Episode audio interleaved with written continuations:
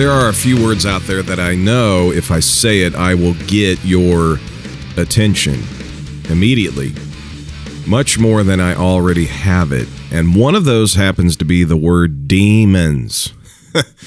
if I say that, it's just like boom, bam, wow. I, the downloads go up.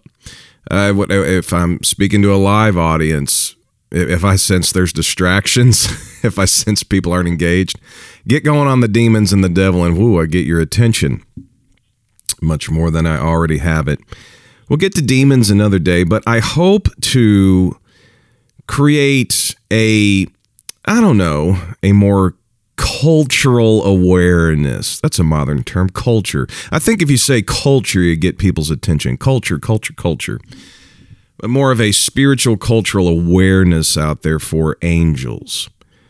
That's right, angels. I want people's attention when I say angels. I want whenever anybody is preaching or teaching, or whenever you're reading the Word of God and you come across angels, that you uh, engage that. I would rather have angels in my life than demons. You need to be living a life that attracts angels. You'll attract whatever you live. So you live like demons, you'll attract demons. You live like angels, you will attract angels. Look, I don't care what what you've done, how much of the Bible you've obeyed. If you do demonic things in your life, watch the devil do things in your life. You do things that are pleasing to angels, you'll have them in your life. So uh, that's what I'm doing. Uh, it's it's really to change your life, to change your mind, and not just for you to become informed or educated, but it's all about the life that you live.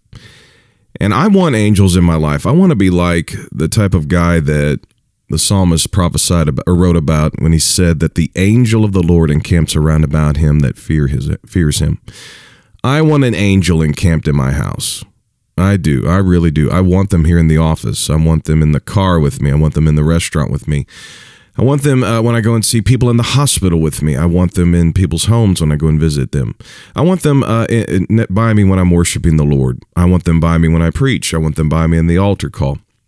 I want them by me when I travel on planes or in cars or anywhere I go. Even here recording this podcast, I want one right by me. I want them to encamp around about me. And so through the years of feeling this way, just anytime I would read the Bible, I would, I'm really old school when I read the Bible. If, if I've got, if there's usually about, I don't know, five to seven subjects floating around out there in my mind that I'm wanting to collect information about. And so whenever I read my Bible, I have uh, a space for notes, sometimes on the phone, sometimes I do it on with pen and paper in those little notebooks. And if I pick up some information in the Bible about the subject, I'll make note of that. So one of these subjects was angels. It's always there, uh, floating around in my head, trying to get as much information as I can about them. But even if you get all the information, what is possible, we only know in part, we only prophesy in part. So I think even if I interpreted all of the scripture properly and correctly about angels, I may know maybe what 1% about what angels really do and who they are. But from from what I can gather, I want to give to you. And uh, today's subject is going to be about worship and warring angels. Worship and warring angels. The Bible says God loves a cheerful giver. Take God's love to another level in your life by giving to the ministry of this podcast.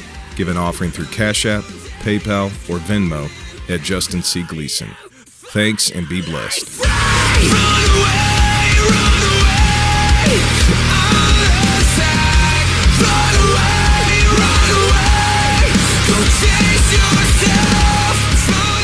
So, uh, yeah, we need to be thinking about angels. So, take for instance the word saint. The word saint in the Bible, the word saint appears 95 times. The word disciple, ah, that's a great word. That's a great term. That's a great thing. In the Bible, disciple is there 259 times. Okay. Well, what about angel? How many times is it in there? 280 times. And, and this is the New King James Version. So it's uh, angel is there 105 times in the Old Testament and 175 times in the New Testament. 280 times. That's a lot of times. So we need to be taking time for these angels that are written about a lot of times in the Bible and take time to talk about this. So I believe that God created four major classes of angels. There could be more. I, I I'm open minded to this, but from what I can tell, and I know other researchers, Bible scholars, have come up with four major categories of angels, and that is angels of uh, worship. They wor- they worship their throne angels. Angels of war. These two we're going to talk about today. Uh, so yeah, warring angels, and then you also have messenger angels like Gabriel, and then you have um, ministering angels. These are the ones that encamp around about us. These are the ones that look like people, and you wouldn't if you saw one, you wouldn't even know it was an angel until they did something supernatural. So uh, those four the ones that we're going to focus on in this time and season. Maybe we'll get to some others, like for instance the term watcher, which is in the book of uh, Daniel and other places in the Old Testament uh, yeah, it's just fascinating information. I just I want to have a connection to the spirit world. I really do. So we're going to break down for you some ideas on the worship angels or the throne angels and the warring angels, and we hope it's a blessing to you. Uh, so there periodically throughout the Bible, people would see these angels of worship. One of which is Isaiah. He described these angels in a term, a Hebrew term called seraphim, which means a burning one, burning ones. They look like fire to him. And he described them there in Isaiah chapter 6 as having six wings, two of which covered the angel's face, two of which covered his feet, and two he used to fly around the throne of God. So Isaiah sees these angelic being, beings looking, looking like fire. They look like fire and they have six wings and they soar around the throne of God. They're always with God wherever his presence is carried throughout the earth. These are a little different than what Ezekiel saw. He described them to be like cherubim or to be like living creatures or beasts. Okay? Two different angelic beings, but they're always seen around the throne of God. Okay? So let's focus on the seraphim. So they're six winged, two cover the face, two cover the feet, and two used to fly around the throne. They're always covering, covering, covering. They cover their face and their feet. And I think it's because they're just simply not permitted. There's a boundary, a barrier where they're not able to access the glory of God uh, with their. Gotta silence this phone. Not able to access the glory of God uh, with uh, with their presence or not permitted to look upon the Lord and not uh, permitted to touch His presence. Pro, you know, it's a lot of people would in the Old Testament when God would appear, they would just cover their face. Uh, you know, so that's just covered, covered, covered. So I don't have time to get into this, but I think it's there's a lot of connection to even First Corinthians 11 uh, with uh, man's hair, women's hair, all of that. You know, man has short hair because he's covered with the glory of God. A woman's hair is long because she's covered with the authority of a husband. So it's all about the connection to angels that we have. And I'll tell you this. I know I said it last week and I've I've gotten some feedback about it. I've seen the Holy Ghost fall and move in so many different types of atmospheres. I've I've seen it fall in uh, extremely conservative Pentecostal churches, extremely liberal Pentecostal churches, very middle of the road conservative or middle of the road Pentecostal churches. And you know where else I've seen it? I've I've seen it fall in healthy environments and unhealthy environments. I'm serious. I've been in some of the most dysfunctional churches where it's extremely toxic and controlling. And you know what? The Holy Ghost still falls. but it's not so with angels. Angels really only manifest and appear when things are being done right. I've seen that. If you got angels working, you're probably doing something right, or you're doing something really wrong and they're about to judge. But I don't know. I've, I've just I just think that uh, if you got angels working, there's there's a good spirit there. They're not offended. They want to be there. They're sent by God there, and they're they're there ready to move. So, see, as seraphim are are used for the glory of God around His throne to worship and praise Him all day, every day, day and night, since the beginning of their their creation on day two. And uh, when they speak, they say things like, Holy, holy, holy is the Lord of hosts. The earth is filled with his glory and their voices are so strong and so powerful that it, it, it shook the door frames of the temple. Isaiah writes about it. And so then these angels, these seraphim, one comes down, takes a coal off the altar, puts it on his mouth, and, and calls him into the ministry. Uh, puts an anointing on his life, an authority, and just a, a prophetic uh, gifting upon Isaiah. These angels do these types of things. Have I seen them? Yes, I have.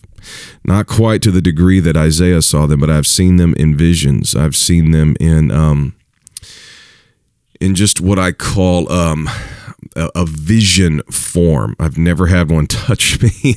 I have heard their voices, and yes, it is loud enough to shake a doorpost, but they're very real. But God created these angelic beings, these seraphim, these fiery beings to be around his throne, to worship him day and night, to speak to him, to call out to him, to tell him, and to announce to all of the angelic world, the host of heaven, all of that realm that God is holy, holy, holy. He is the Lord of hosts. The earth is filled with his glory. So when we get to worship in the Lord, and we start singing things like that, you know what's happening?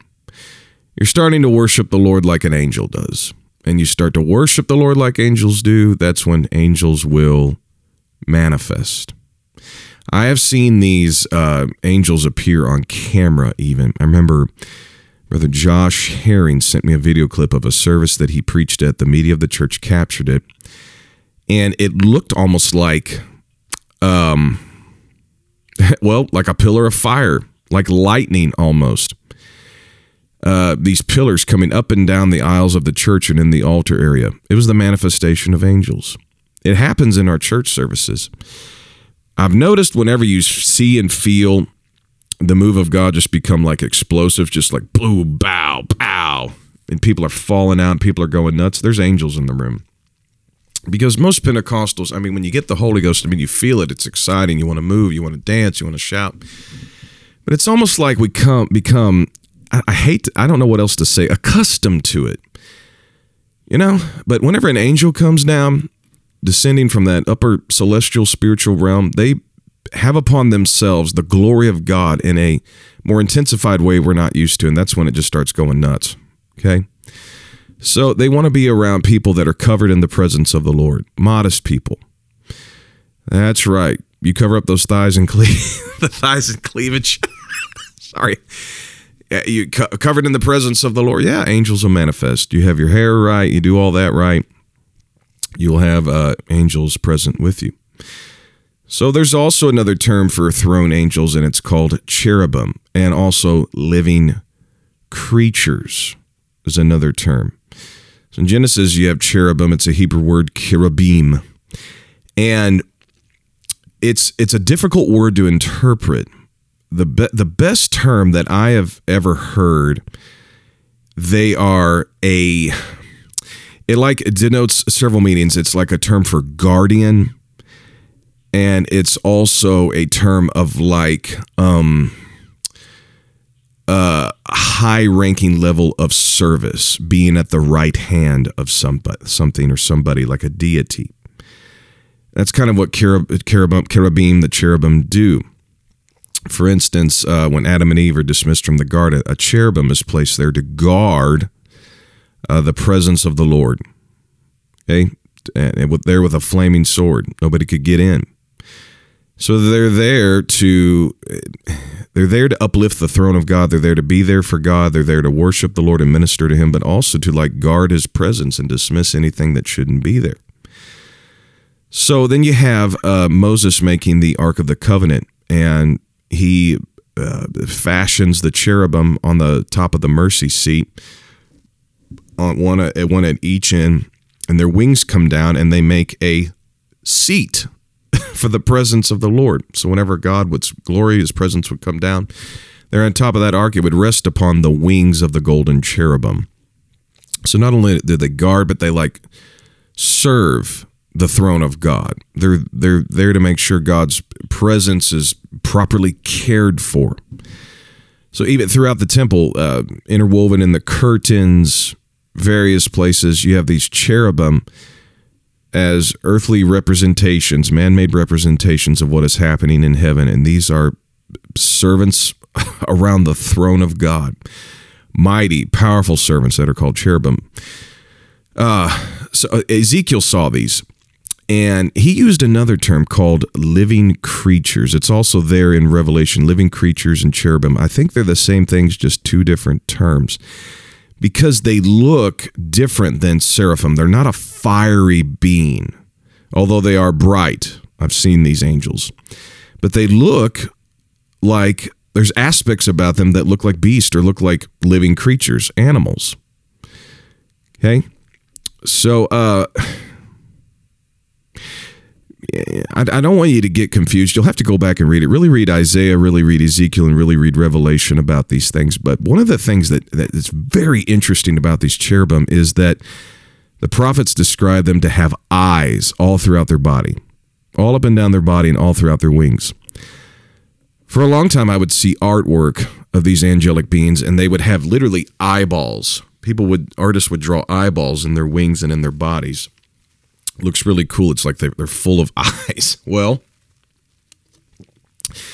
I my eyes have been open and I've seen these beings in a church service. And let me tell you, it's not eyeballs like with the white of the eye and the pupil, the cornea, all of that. Eyes, I think in the Bible, it means openings. And when I've seen these creatures, it's not an eyeball, it's like an opening throughout their bodies. And whenever they speak and they have their own like sound when they move. Like when you and I walk, typically you hear our shoes or you hear your your pants or your keys jingling or your cell phone or whatever in your pocket. Angels have their own type of sound when they move, and it's not the sound of the sole of a shoe or keys. It's like a it's it's musical when they move. It almost sounds like it's similar. It's like a cross between a harp and a Hammond B string. I'm being serious. It's like these openings that make this powerful, beautiful whistling sound. And so that's what these openings do. Like, okay, when Jesus said it's easier for a camel to go through the eye of a needle than a rich man to enter the kingdom, okay, does a needle have an eye? No, it's an opening, it's a hole. It was used to describe this little area in the in the temple on uh, at one of the walls. They opened it up, and a, and a camel could get through uh, an opening in the wall. It's a small little opening, and a camel had to kneel down to get through. Okay, so it's an opening. It's not an eyeball. It's an opening. So these angels, they have eyes, and these cherubim, these living creatures, don't have six wings. They have four. Two of them touch each other, and then the other two, then the other one, uh, they lift up to God. So they travel in pairs like twos.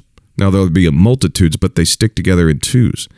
Two of them touch each other's wings, and then the other one they uplift unto the Lord.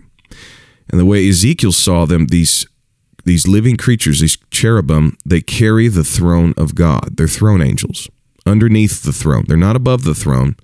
That's where the seraphim are. They're flying above, or yeah, above the throne, around the throne of God. Fly around in circles, worshiping the Lord. The cherubim are underneath, carrying the glory of God.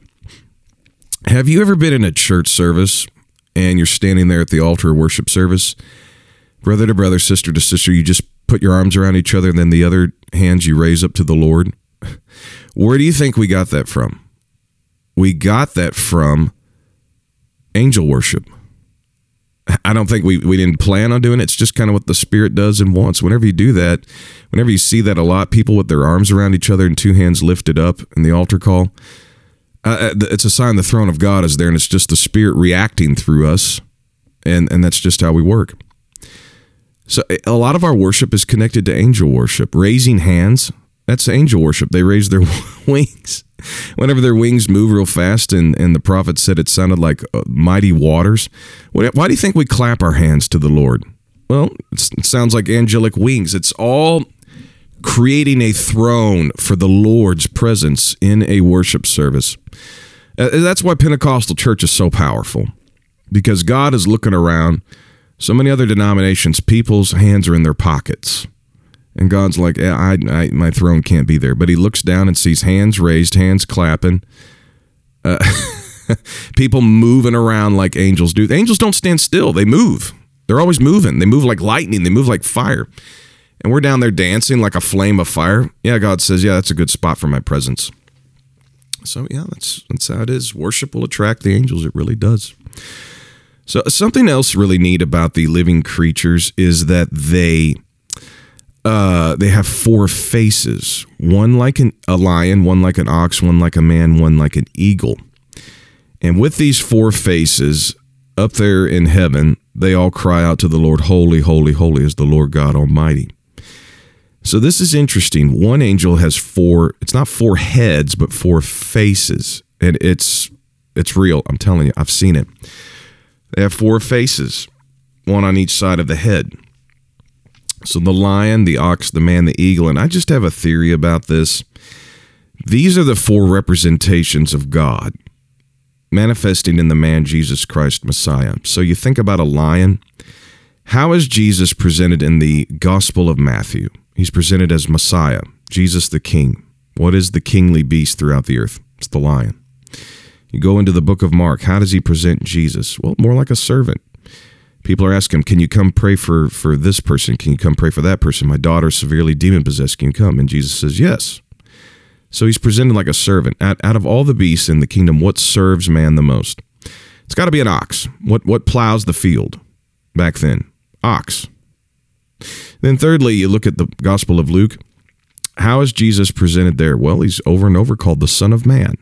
Luke focuses on the humanity of Jesus Christ. So there, there you go a man. Fourthly, how does John represent Jesus? Represents him as the Son of God, God manifested in the flesh. He comes from heaven. That's how he presents him, his heavenly attributes. Out of all the the, the beasts of the, of the field, the birds of the heaven, what soars the highest? What gets up there the highest? Well, it's the eagle. So you have these four attributes of Messiah in the four faces of the angels all around the throne a lion, an ox, a man, and an eagle calling out to the Lord as a representative of the Lord Jesus Christ, worshiping like that. So that is a that's the cherubim, that's the seraphim, and uh, I'll just throw this in here. This is kind of unique. You know, Lucifer was called the anointed cherub. Called the he wasn't the anointed seraphim. He was an anointed cherub. And the gifts and callings of God are without repentance, right? I think Lucifer, in a way, still has a lot of his callings and giftings and a lot of his original angelic attributes. Does he still have a face of a lion? Yeah, he does. First Peter 5 8, he goes about as a roaring lion, right? Uh, ox, ox, uh, do not be in, in Galatians, do not be entangled with the yoke of bondage. Well, that's ox language, a yoke. So he still has that oxen spirit. Second Thessalonians 2, he's uh, portrayed as the man of sin, the workings of the devil through the Antichrist, the man of sin. And then Ezekiel 28, uh, Lucifer wanted to ascend like an eagle, way above the throne of God. So, for those of you that have seen demonic creatures, I hope you never do, but for those of us that have, you know, a lot of times what they look like, like like a lion. They do look like an ox with horns. Some of them look like these mighty birds. And yes, some of them do look like men. Where did all that come from? They didn't create their own look. God gave them their own look. But since they've been banished from the presence of the Lord and, and dwell in darkness in the underworld, they've become hideous. But you'll see these attributes lions, ox, men, and eagles in the spirit world, in both angelic and both uh, demonic.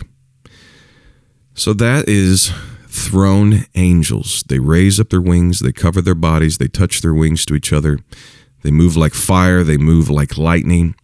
Ezekiel even talks about the the angels that look like wheels. I think they're called Merkava in the Hebrew. It look like they look like a wheels. I've seen these folks. I've seen them in church. They, think of the planet Saturn, the wheel within the wheel. That's what they look like. Now it's not a wheel, but it's an angel that moves like a wheel, and they move like wheels to carry the presence of the Lord. Where do you think holy rolling came from? Uh, you get on the ground and roll, you're acting like a wheel. Didn't come from us, didn't come from Azusa Street. I wouldn't even say it came from the book of Acts, it came from heaven long ago. So our hand raising, our hand clapping, our aisle running, all that moving around, rolling on the floor, we're worshiping the Lord like angels, okay? That's why they're among us. That's why we have miracles. That's why you feel the presence of God in an apostolic church unlike anywhere else. And it's because we worship like angels. Man, I feel the Holy Ghost in this office. Man, revelation is coming to somebody. Mm. You get to your church this Sunday, you start worshiping like this, it'll catch on quick. And people will get their hands out of their pockets, they'll spit out their gum, start worshiping the Lord like he wanted to be worshiped. Praise the Lord. The Justin C. Gleason podcast is available on Apple Podcast, Spotify, and more. Press follow and become a loyal listener. Give a five star rating and write a great review. You can also get more content from me at the Life Church KC podcast. You're here to listen, and I'm here to talk.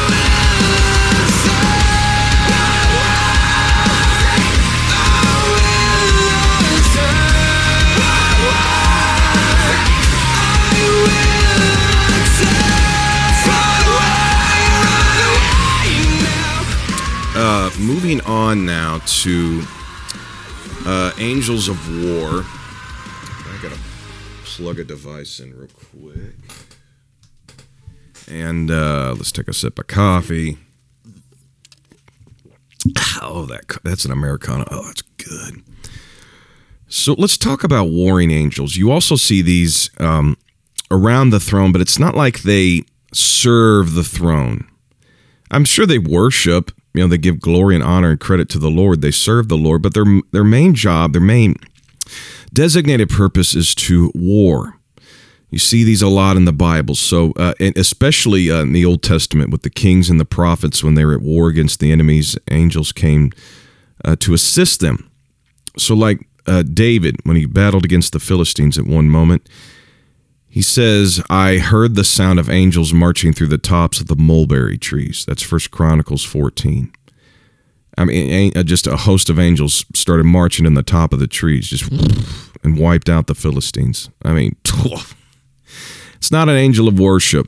It's not a messenger angel. It's not Gabriel. It's angels of war. They war throughout the earth to serve and to aid uh, the saints of the Most High God. So Isaiah, who also saw seraphim, he knew about angels of war. When Sennacherib, Sennacherib the, uh, the Assyrian, came to wage war against Israel, uh, Isaiah prophesied there would be great death amongst their enemies. This is Isaiah 37, and the Bible says, One angel came out and killed 185,000 enemy soldiers. I mean, just one, just. Where, where do you think Samson got his strength from? Well, it was angelic strength. That's what happens. So, yeah, uh, uh, in the New Testament, they're they're there in the New Testament as well. Uh, uh, Peter gets broken out of prison. He was about to be killed, about to be beheaded by Herod. Angel comes there and breaks him out of prison. So, is that a worship angel? No, it's not. Is it a messenger angel? No, it's not. It's it's an angel of war, uh, breaking down the walls, opening doors, getting him out of there. It is an angel of war. So can we act like these angels? Yes, we do through spiritual warfare. You really can. Angels love the name of Jesus. Angels serve the Lord. They have no tolerance for sin, they have no tolerance for wickedness. You want to be powerful in spiritual warfare? Start serving the Lord. Okay? You, you get all these people that are like, I want to serve, I want to serve. Really, that's code for I want the microphone. I want to preach. I want to get my license. Well, you want to serve? Start by serving the Lord. Serve the Lord. Why don't you start with a little spiritual warfare? Where you see demons in your life, get them out. Where you see sin in your life, get them out. Help other people's. You know, it's no wonder that an angel of war told Daniel, Blessed is he who leads many to righteousness. That's what it's about. It's about defending and protecting the will of God and the kingdom of God. That's how you live and act like an angel of war. So uh, we have an angel of war that we know by name, Michael. A lot of angels didn't give their names throughout the Old Testament. The only time they started doing that was during the uh, exile years. So Michael revealed his name to Gabriel, or uh, Michael revealed his name to Daniel. Gabriel revealed his name to Daniel. That's that's how much of a connection Daniel had with heaven. He started getting the names of the angels. I mean, that's just so special. And it was just a precursor of names coming down from heaven, such as the mighty name of Jesus. So Michael is a warring angel. Some have described him to be the angel that only wars for Israel. I kind of like to think that that Michael not only wars for Israel, but he just wars everywhere. He's like the, the captain of the Lord's host. So in the book of Daniel, uh, Michael had to come and help an angel against the prince of Persia. And he was sent there through Daniel's intercessory prayer. This is Daniel chapter 10. Okay. Uh, a messenger angel prophesies over Michael's war defending Israel, Daniel chapter 12. You, you, really see all four of the types of angels in the book of Daniel. It's my favorite Old Testament book. And I've got some teachings on this. Maybe maybe another time we talk about angels, but you'll see how they all work together. So messenger angels prophesy about uh, the great victory that's coming th- uh, for Israel through Michael, and then of course Michael will uh, uh do this war and fulfill it in the book of Revelation. So there's a, yeah great wars about Michael and uh, the wars that he'll fight one day in the ages to come. So. Uh, uh, talking more about Michael, not only what will happen, but what has happened, and it's it's an interesting passage. I want to bring this up about the angels of war, and it's it has to do with uh, Moses, his death, and the Promised Land. So, in the book of Jude, it talks about Michael and Satan having a dispute over the body of Moses. Isn't that interesting? It's actually uh, in the pseudographical books, the book of Enoch, which is not in our biblical canon. Not saying it should be, but I think you should acquire a book of Enoch and, and read it. There's a reason it's not in the canon of the Bible. It doesn't fit the overall package of the Bible. Not to say that it's not a powerful book. Not to say it it, it uh, doesn't have truth. It does. Just doesn't. It's just not scripture. But there's other truth that's in it. Okay, uh, Brother Bernard has wonderful books, but does it belong in the New Testament? No, it doesn't doesn't fit the canon, but you can read it. It's true. It's good writing. It's going to bless you. It's not scripture, but it's true. I, I think the book of Enoch is that way. I really believe that Michael and Satan had a dispute over Satan's body. So, this angel of war who is guarding the body of Moses has a dispute over over over it. And uh, so this is what an angel of war does. It protects things that God wants protected. It guards. It it it fights. It it just does everything it can for the security of the kingdom of God. So so what happened is Moses, who was a great prophet, he made a mistake, as all of us do. He didn't hallow the Lord in a certain moment. God told him, "Talk to the rock, and water will come out." Well, Moses was mad at the rebellion of the people and it was just having a bad day and just started uh, striking that rock. God's like, I don't look very holy in that moment. I just don't look very holy in that moment. You're angry and you're swinging your stick and smiting that rock when I said simply talk to it. So uh, Moses' attitude did not represent the attitude that Christ had in that moment. So let me tell you, preacher, just because you're screaming and yelling and beating that pulpit doesn't mean God is holy there.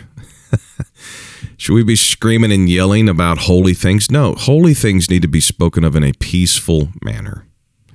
So if you're up there uh, beating the pulpit, kicking the monitor down in front of you and screaming and, and yelling, uh, you know, get that makeup off your face and stop cutting that hair. I'm not so sure God looks holy in that moment. Teach it, speak it. Uh, don't strike it and don't hit it in that moment. Who knows? You might end up dead, not able to enter the promises that God has for you. I will stop right there. So the body of Moses is there. Uh, Moses, uh, the Lord took him. It, it, you know, nobody was there to witness his death. It happened up into, into in the mountains of Moab, and so Satan is disputing with Michael over this. So I've got some ideas about this. You know, the Lord said uh, that God would raise up a prophet like me. He said that through Moses perhaps maybe Satan would try to deceive Israel to do that. You know, the Canaanites practiced necromancy, a lot of the dark spiritual arts. Perhaps if the people would have known where Moses' body was in that mountain, they would have tried to have done Canaanite witchcraft to raise him up from the dead, uh, leading them to more and more sin. Because that, that's what happens. A lot of times, people and objects, they just become things of worship. You know, I love a Hammond B3 as much as anybody, but there are people that just they only worship when the Hammond B3 is going. I'm serious. You ever see people like that? They're dead as a doornail, then the organ plays, and oh, they're up on their feet. Or like preachers, their their message isn't going anywhere. Then they get an organ playing. It's like, oh, it's now time to preach. By the way, if you're ever asked to open for a, a preacher, don't don't get somebody up there to play the Hammond B3. You're not the main act. You're not going to lead up to the altar call. D- don't get your organ player up there for a fiery five, please and thank you. I'll stop right there. it's um and we need to worship the Lord. And I think Satan would have used the body of Moses to draw attention away from God and draw attention all on Moses and demonic things. So, another idea is I think Satan probably may have wanted to drag Moses' body into the promised land because God said, You're not going to enter the promised land because you didn't hallow me. You're not entering into the promised land. And maybe Satan wanted to drag that body into the promised land and make prophecy fail and God turn out to be uh, a liar. So, you know, God restricts us from times because of our behavior. Look at Adam and Eve. They couldn't go back in the garden. Set a cherubim there. No, you're not coming in. Moses, no, you're not coming into the promised land. I mean, why do you think Jesus left Israel, left the borders, and went up into a high mountain? Well, Moses was going to going to appear, and he couldn't enter into that promised land. so, so yeah, Satan uh, just says, "The Lord rebuke rebuke you. Get out of here." So there's the angels of war. There's the angels of worship. Read about it, study it, learn about how they live, learn about how they act, and start to emulate that. Start to kind of do a, a, a little bit of that. How angels worship, how they war. Don't worship the angel, you'll make them mad. They'll leave. You know, Jesus Christ is, is greater than the angels. You have Jesus, you'll have angels. But I think I just want to partner with them. I want to have them in my life. I want to serve the Lord alongside with them. We're going to dwell together for all eternity in heaven. We might as well have some interaction uh, here and now because we can't uh, do everything on our own. We need the help of angels. We need those ministering spirits with us. Uh, I'm I'm Justin Gleason. Get the sin and the demons out of your life, and start getting some righteousness and some angelic powers, worshiping and warring for your soul in Jesus' name. This is Caleb Herring, and you're listening to Justin C. Gleason.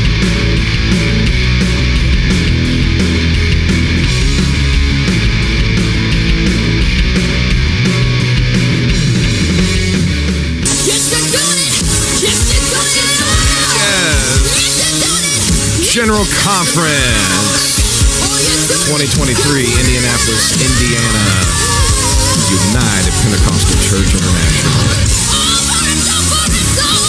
Yes, yes, yes. Powerful word.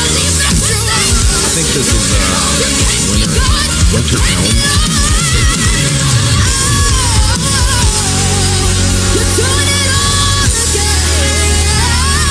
Man, I'm telling you, God was moving in those worship services. A lot of angelic power coming down from heaven and just blessing the people. I love that full altar calls before and after. Like like it opened with big altar calls and a big powerful altar calls afterwards. So yeah, uh, a lot of great singers. This Winter Elms uh, sister, goodness gracious, can she just crank it out? She there's a a, a a reel floating around about her. It's been floating around for a while, and uh, she's she's. Now I can't sing, you know. It's, it's she's singing "The Devil's a Liar" and "You're my provider," and these schmucks are out there calling her the Janis Joplin of Pentecost. I mean, come on, the girl's just got a great voice. That's all there is to it. Not only can she sing sweet and soft, but just uh, produce that that power out there. It's like it's like preaching and singing all at the same time. So. So we like all those ohs and those hallelujah there at the end. That's just great. So yeah, I really enjoyed the worship. The bands were f- fantastic. The production was great. Just a great atmosphere to worship in. And it was nice for me because normally in, in my local church and places I go and preach, I worship. But I've got preaching on my mind and just the whole order of service and the systems and the process on my mind. But it was nice to just come to an event where I didn't have to worry about any responsibility and uh, just worship the Lord. So thank you, UPCI, for providing a great, powerful, just a spectacular worship environment. It was a blessing to my wife and I and my kids. And then, um, yeah, it was just great. But the preaching, goodness gracious, was it great. You know, general conference preaching is different. It's different preaching than what you're going to get typically on your Sunday mornings and your Wednesday nights. Conference preaching, it's it's there to save souls. It's it's there to uh, edify. It's there to uplift. It's there to bless. But really, there is a there's just this. I don't know how else to say it. You're about the Father's business type of stuff. It's it's meant for people that are living right and on board and a part of the UPCI. So you're not going to get a whole lot of if you're hurting, God is here. You know, if you're in trouble, run to the altar right now. You know, you're not going to get a lot of that. It's more geared towards empowerment and equipping and uh, staying on target, staying focused. That's what conference preaching is about. And there's, of course, the giving aspect. And poof, man, was that there. So uh, we've got you some excellent sound from uh, the pulpit of the United Pentecostal Church General Conference 2023. Indianapolis, Indiana. And here is uh, our bishop our bishop, our general superintendent, David K. Bernard. But if we spend our life for the kingdom of God, if we're consumed by zeal for souls, if we give ourselves away, mm. if we lose our life, in the end, we will step into eternal life. That's the only life worth living, a life of zeal and fervor and passion for the kingdom of God. Somehow, we've got to go beyond the ordinary, the super superficial, Free. the average, the routine, the mediocre, the everyday. And we've got to be passionate about the kingdom of God. Wow. I'm telling you, you know, if you're not careful, uh, our bishop can fool you with all the books that he writes and the seminars and the classes. You you would think that there's nothing like I don't know exuberant or passion, but let me tell you, when he preaches, it's pure blood and guts, and that's what he is he prays, he fasts, he studies. He's a he's an apostolic Pentecostal preacher. And boy, did he preach and lit a fire in me. And I feel that fire right now, that zeal. Uh, it's just been inside of me. And I loved the message. It, there was vision there. It was a powerful word, but it just spoke to the moment and to the future there about being consumed by the zeal of the Lord. And I really loved his stories that he told. They were awesome. A lot of personal family stories. Uh, some of the uh, horrible things that the families had to experience as missionaries there in Korea. He uh, showed some pictures of uh, his parents who were missionaries to Korea, pioneer missionaries there. The first uh, place that they worshiped, it was not a brick building, not a wood construction. No, it was like a tent that they placed right in the middle of a neighborhood. And it was just so neat to see the humble beginnings of the ministry of the Bernard family back then, I, I, guess the 50s, 60s, right there, thinking that's where Bernard first started going to church and learning the Word of God uh, in this little tent. But you know what? That family brought greatness to that country. Uh, told stories about some of the persecution that specifically his mother had to encounter just the humiliation from some of those uh, people there but she just stood up and worshiped and thank god she was able to suffer and be persecuted for, for the name of the lord. He talked about a, a, horrible car wreck the family was in and he, he said you know when we got in the car wreck i knew i had a big gash in the top of my head. I began to cry but my father in the car said it's going to be all right son. He said you wouldn't know i have a big scar because i use it to part my hair. Yes you know, stuff like that that just um, I just felt such a connection to the bishop and the message that he was preaching. And uh, zeal is powerful, and if you're consumed by it, you'll stay focused. You know, a zeal is a part of the spiritual emotions of Christ. That's why he couldn't stand all those uh, merchants out there where people are supposed to be praying. You know, you think about that. You're in the altar praying, and somebody's uh, coming up and and uh, trying to sell you a tie uh, you ever seen that? Or you're trying to pray and get a hold of God, and somebody tries to come up with their business card and say, "Here, I clean windows. You know, I, I can really help your church out." Right? Uh, the zeal is starting to burn within me, and I'm about to start ripping up people's business cards and kick them out. now, there's more than that, obviously, but it's the zeal of the purpose and and uh, the power of the kingdom of God. It was such a phenomenal word, powerful altar call. The Lord moved and spoke in a very, very uh, supernatural way. Uh, my uh, our superintendent here in Missouri, my bishop Bryan Parkey. He brought the word. Take a listen. Regardless of the circumstance, God always has a plan. Oh, the devil he thought he had won the war in the garden, but God told him, Not so fast, Satan. I already know how this will turn out because I have a plan. I will put enmity between thee and the woman, between thy seed and her seed. It shall bruise thy head, and thou shalt bruise his heel. Hmm. Calvary wasn't an accident, but Jesus was the lamb slain from the foundation of the world. Yeah. The church wasn't an afterthought, but he chose us in him before the foundation hmm. of the world. Noah found grace, but he also had a plan. He moved with fear. He prepared an ark to the saving of his house, by the which he condemned the world and became heir of the righteousness which is by faith. No great miracle. He just worked the plan. Let me encourage someone right here, right now. Just keep working the plan because deliverance is coming.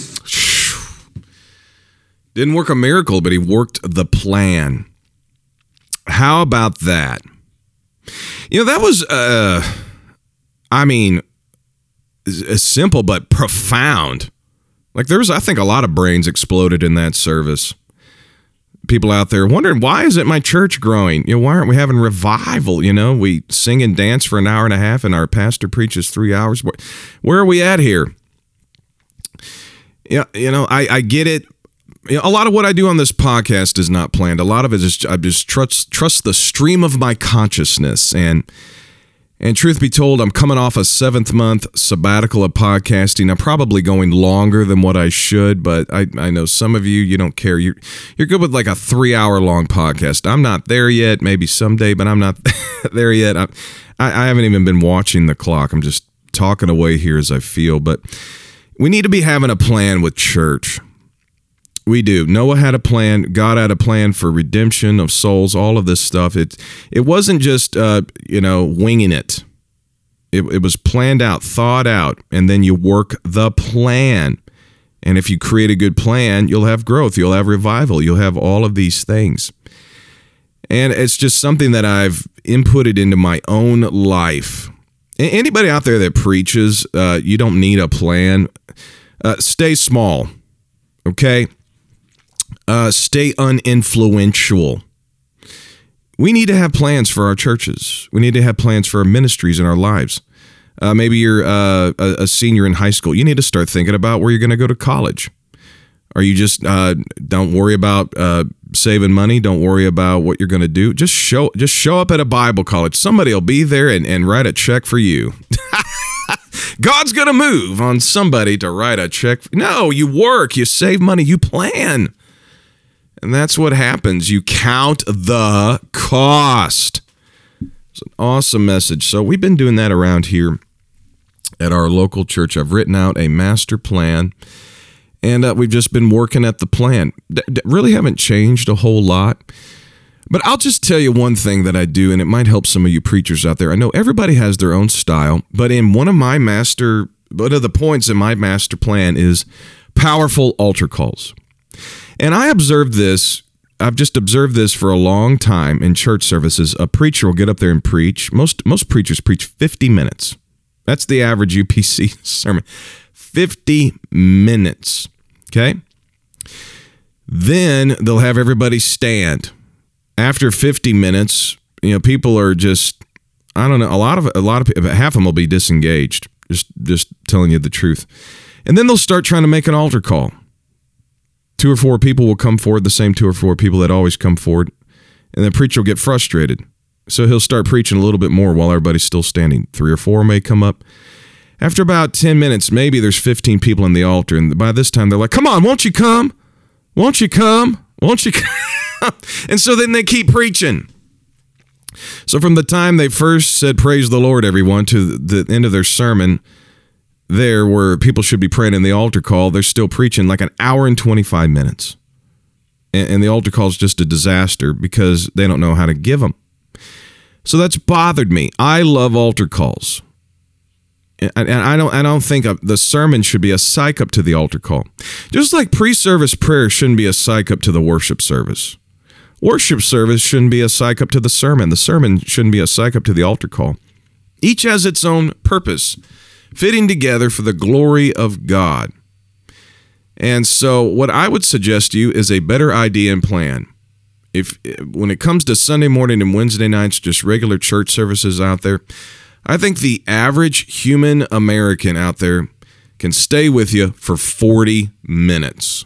40 minutes is good. I think that's just good for American culture. Now, you go to some nations like Billy Coltod in Africa, he'd only preach 15 minutes. That's where hundreds of thousands got the Holy Ghost. Just 15 minutes. America, 40 minutes. So start doing better sermons in less time. Start having better church in less time. Start having uh, better altar calls with a better message. And so this is what I do. It's the plan. I preach. I put the mic down, and I let God move.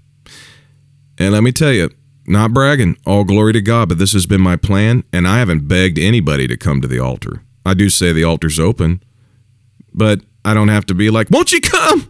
Come on, where are you at? I haven't had to do that. I put the mic down and the altar fills up. Why? Because I had a message. And I had a message that communicated and connected to people, and I came up there with a plan. And just wing it. And you know what? We have powerful altar calls, and that's where demons have been cast out, healings have happened, uh, people are getting baptized, people are getting the Holy Ghost. It's just just the way God designed it to be. So that's been the plan. Okay, that's just my opinion. That's just Bishop Parkey's opinion. You need to have a plan. So, uh, who was that guy? I forget his name. Created the that that daytimer thing. Those six hole punch three ring binders, and you stick paper in the daytimer thing. Uh, you can uh, uh, fail to plan or plan to fail.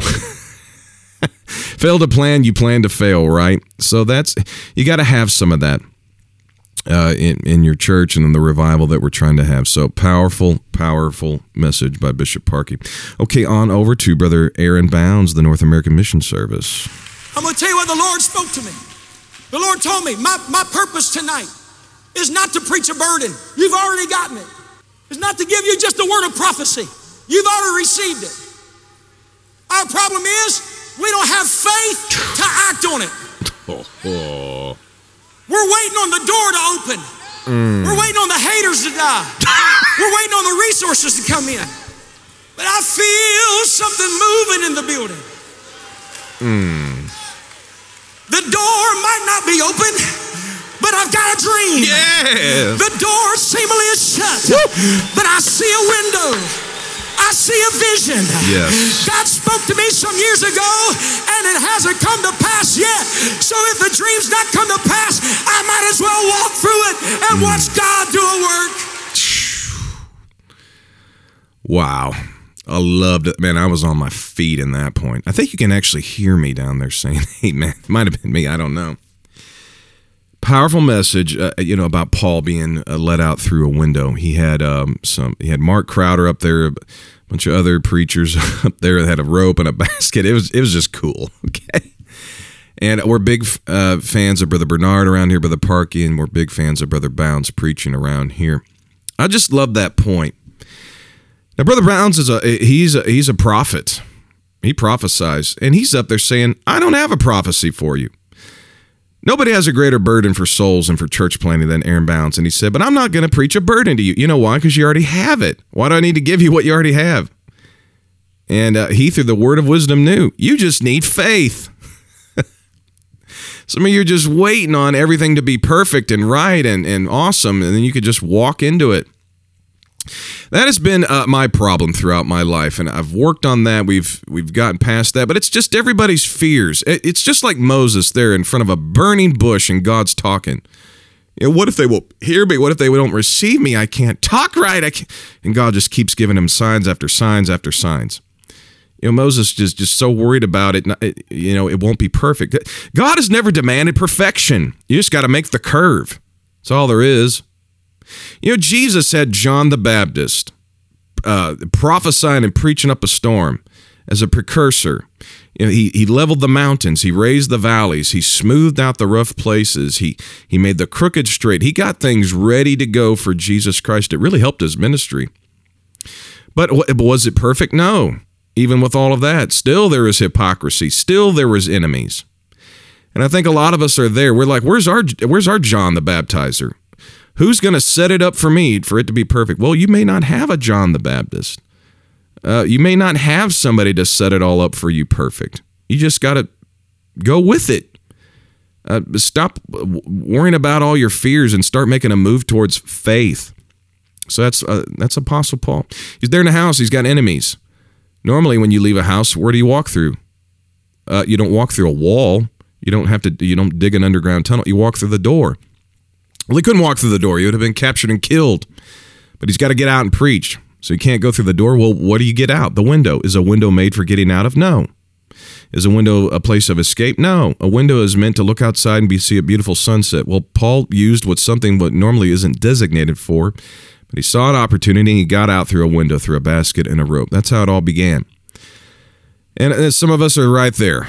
We've got all the prophecy in the world. We got all the burden in the world. Well, why isn't it happening? Because you're you, no faith.